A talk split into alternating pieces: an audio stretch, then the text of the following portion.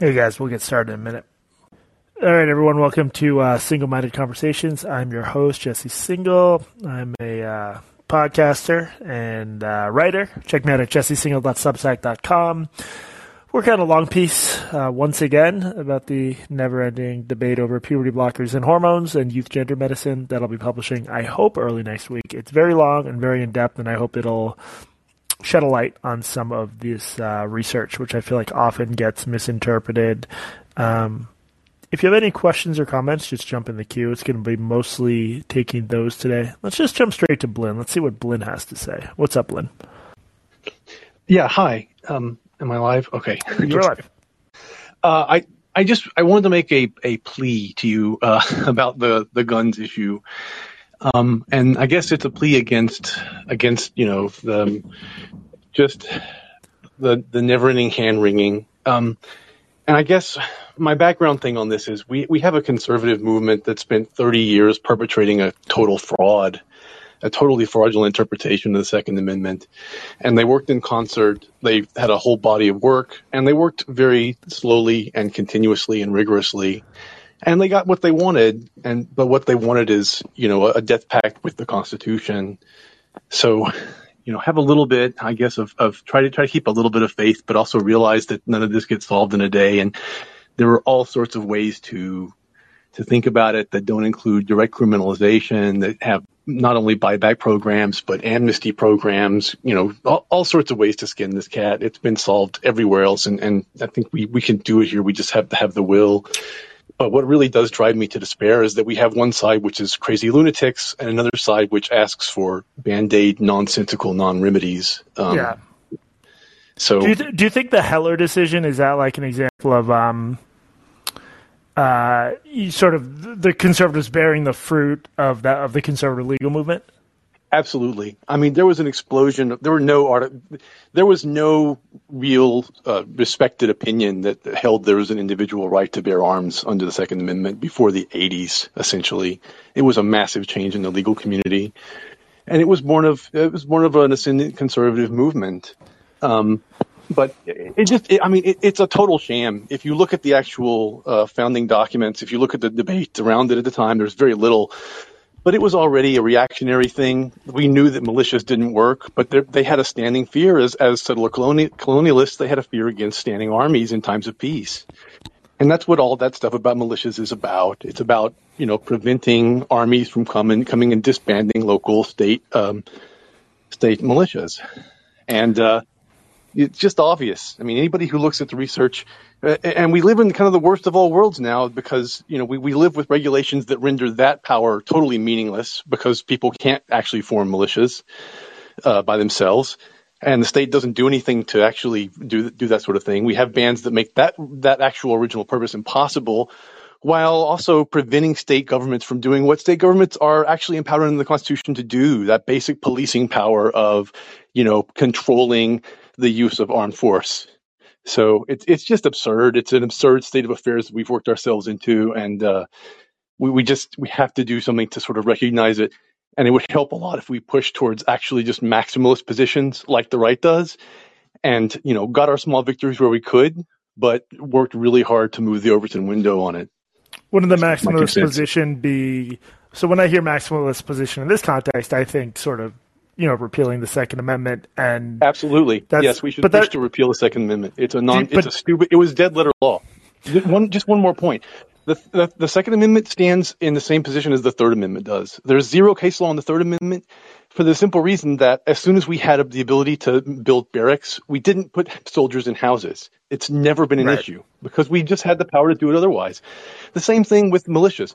They did nothing to control militias. They did nothing to fund militias. They never cared about militias because they had the standing armies. So, I'm not so. I, no, I, I, I, am sympathetic to this. I, I mean, but my question is, I, I genuinely um, don't. I never know the right way to approach the question of backlash. I do know that it is already held by some crazy people on the right that like they, capital T, they are going to come for all your guns. So when this becomes like a serious uh, Democratic policy proposal. I'm not saying it will, but in a world where it becomes a serious Democratic policy proposal to repeal the Second Amendment and literally take all the guns, is there any risk that the backlash just, it, given that that's a pretty quixotic goal anyway, is there a risk that the backlash would swamp any potential good to come from that? I mean, again, I think we've lived under a state where we've been described as, as being that force, right? It's that's already in the tap water. We're already facing a, a right wing that, that says that's what we're doing. That's what they've been saying. That's what we're doing since day one. So we should just do it. I mean, that's that's the thing. We should actually pass. We and, and, we should point to the rest of the world. That's the thing that kills me. We act like we have every living laboratory, but every other damn nation has these strict licensing laws in place, and they're models. nobody's coming to get the guns of people in Japan. Nobody's like like. Uh, you know, and they have zero, basically a zero gun death rate. Nobody's, you know, or, you know, doing this stuff in, in Australia or, or Britain or these other places. They just, they don't need it, and it's and it's yeah. nuts. And it's it's a fantasy. You have to point to the fantasy. They are living in a fantasy world where they're some sort of like weekend soldiers. They're the Al Qaeda, and it's right. it's it's ridiculous. And I got to, uh, yeah. Let me let me let me think about this more. But those those are some interesting points, and uh, so, I appreciate. So one quick quick quick quick question. Um, just um, because we talked about you talked about it last week about sports. Do you follow uh, Emma Hilton and Ross Tucker? And and what what are your sort of impressions of those guys? Uh, my impression, I follow Emma more. My impressions are they are sort of the more, you know, I, I think fairly serious, respectable exemplars of the position that um, biological sex matters a lot to sports, and we should be skeptical of the position that self ID in sports can have like a, a healthy marriage. Great, thank sense? you. Yeah, yeah, absolutely. I, Got it. Thank you. Thank you. That was a, a, good call and good questions to think through on the gun control stuff. Justin F., what is up? Uh, hey there. Hey. me all right? Yep. Sounds like yes. Okay. Uh, again, I love being on uh, or listening to a show where, uh, especially last week, I can hear the praises of the blank slate and also talk about Elden Ring and also just shit yes, talk. So. my lack of attention span, I think, really makes the show what it is. So I appreciate that. It's been made for me, so thank you, man. Uh, I, that's yeah.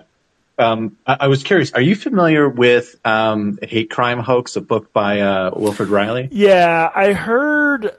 I want to say it was Bari Weiss. Um, that that's where I heard him talk about it, and the impression I got from that one episode was a lot of high profile hate crimes are hoaxes. It's not something I've ever looked into further, and you know, I'm not going to take one academic for whom hits his thing at their word, but my sense is like a lot of the time, there've also been these like weird moral panicky things lately. Like in Oakland, I think it was, there was like literally just some rope hanging from a tree because someone had been doing exercises, and everyone, I think, including the mayor, said it was a noose, even though it wasn't. And then there was like a really high social cost to just say, say what was true, which that, said it wasn't a noose. So I think people should be like fairly skeptical when news of a new um, hate crime breaks, obviously, because you don't want to spread unnecessary fear. But what, what's your take on that stuff?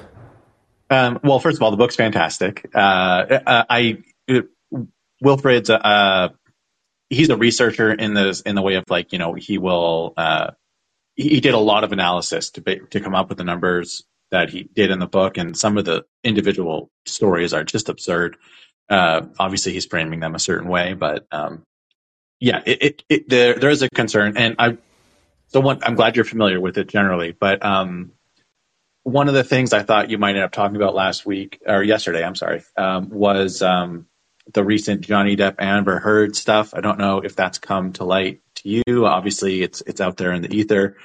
Um, and this was another thing where I think that similar analysis could possibly be done when it comes to some very high profile sexual assault cases. Um, you know, I can think of the mattress girl. There's this other thing from Duke University. A few of these very high profile cases have turned out to just fall apart under even the yeah, Cathy Young did some good reporting on the uh, the Columbia um, mattress case. That one, that one was a mess. There, there's a. I, I'm disturbed by ones like those where like new evidence comes out that at the very least complicates the storyline, um, and then people just refuse to budge in their positions. I, I think that's a bad sign.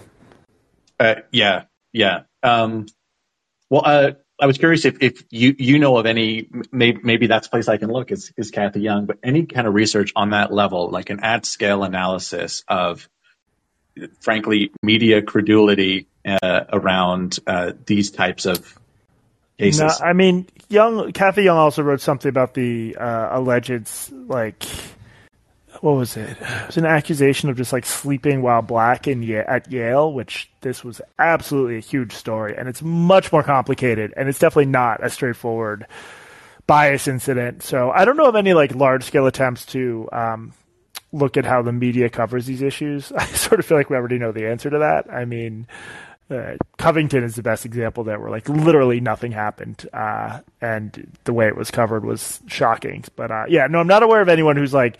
I mean, I would have imagined Reilly would have would have talks a lot about media coverage of it, but um, I'm not aware of anyone else who's who's addressed that particular issue.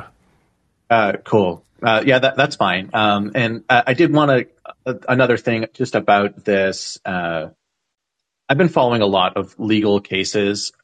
you know, um, through like w- what's actually going on in the courts, what's showing up. And I've been doing this for a couple of years now. And one of them was like a Me Too case in the anime uh, world from three years ago now. It's still uh, not resolved. And um, I, I feel like this is an important aspect of it. And a lot of the legal system is an important aspect of these cases because it's one of those last few places where we can even hope uh, that a proper airing of the evidence will happen and that someone will actually be able to get, um, a, you know, a fair trial, uh, so to say. Um, even though it's this ridiculously laborious, expensive process, it, it, it just seems like one of the only ways that people can seek, you know, actual justice. Yeah, you would if, think it's like the last remaining, hopefully, opportunity for that for some people. Yeah, and uh, I guess I'm worried at some way that like, hey, this is one of those institutions that hasn't fallen to the mania yet, but it, it certainly seems like things are poised to allow that to happen. Yeah, I uh, I mean, look, there's certainly plenty of conservative judges who bring their ideology to the courtroom. When I see like some of the stuff law students say, and then I think about them being in positions of power, uh, it does make me shudder a little bit. I will admit that. Yeah, all right. Well, uh, that's what I wanted to cover, man. Thank you, Jesse. Thanks for the call. AA, what is up?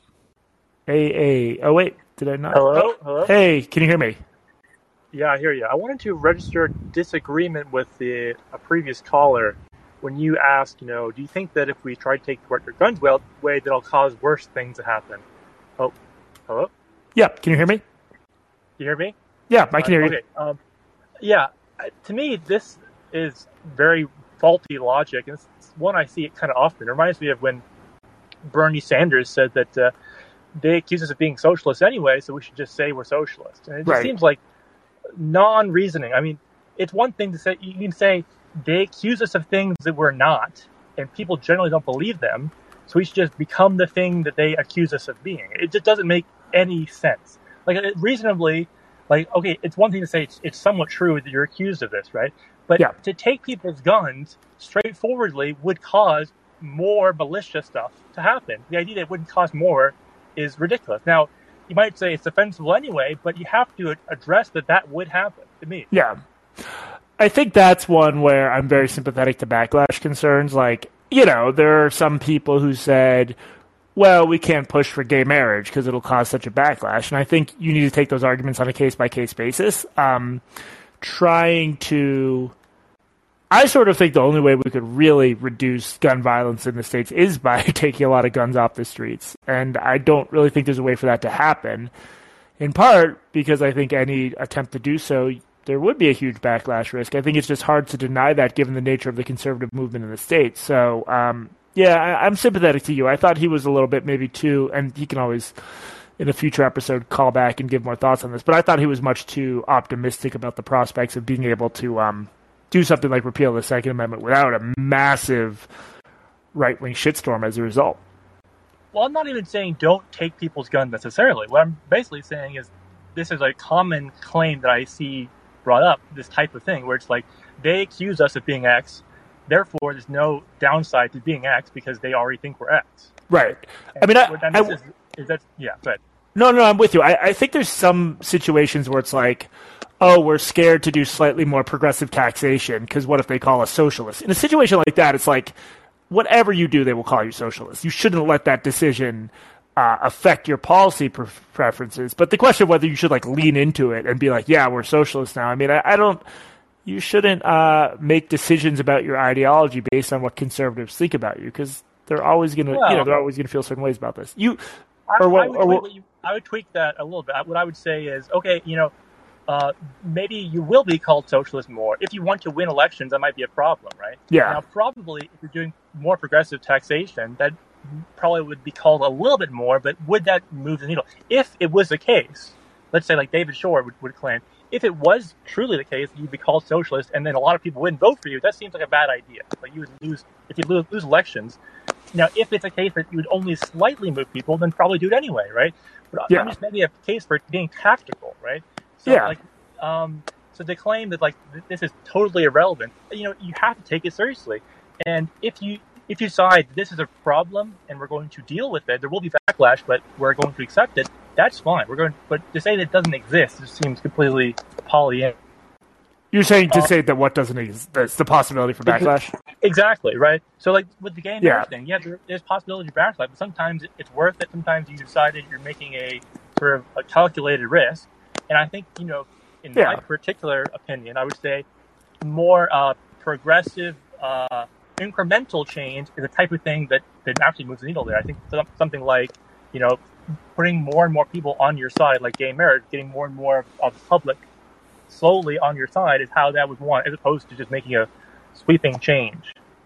Uh, yeah, I think I agree with you. So uh, hard to argue with any of that. Okay, there you go. Thank- Thanks for the call. Take care. Shauna, what is up? Shauna, can you hear me? There's a weird delay when I switch callers. I don't know what's going on here. Shauna, can you hear me? Hmm. Let's try Susanna. Susanna, what's up? Hmm. Can you guys throw me an emoji if you can uh, still hear me? Let's see here. Make next caller. Sorry about this, guys. I'm trying to get this to work. Hmm.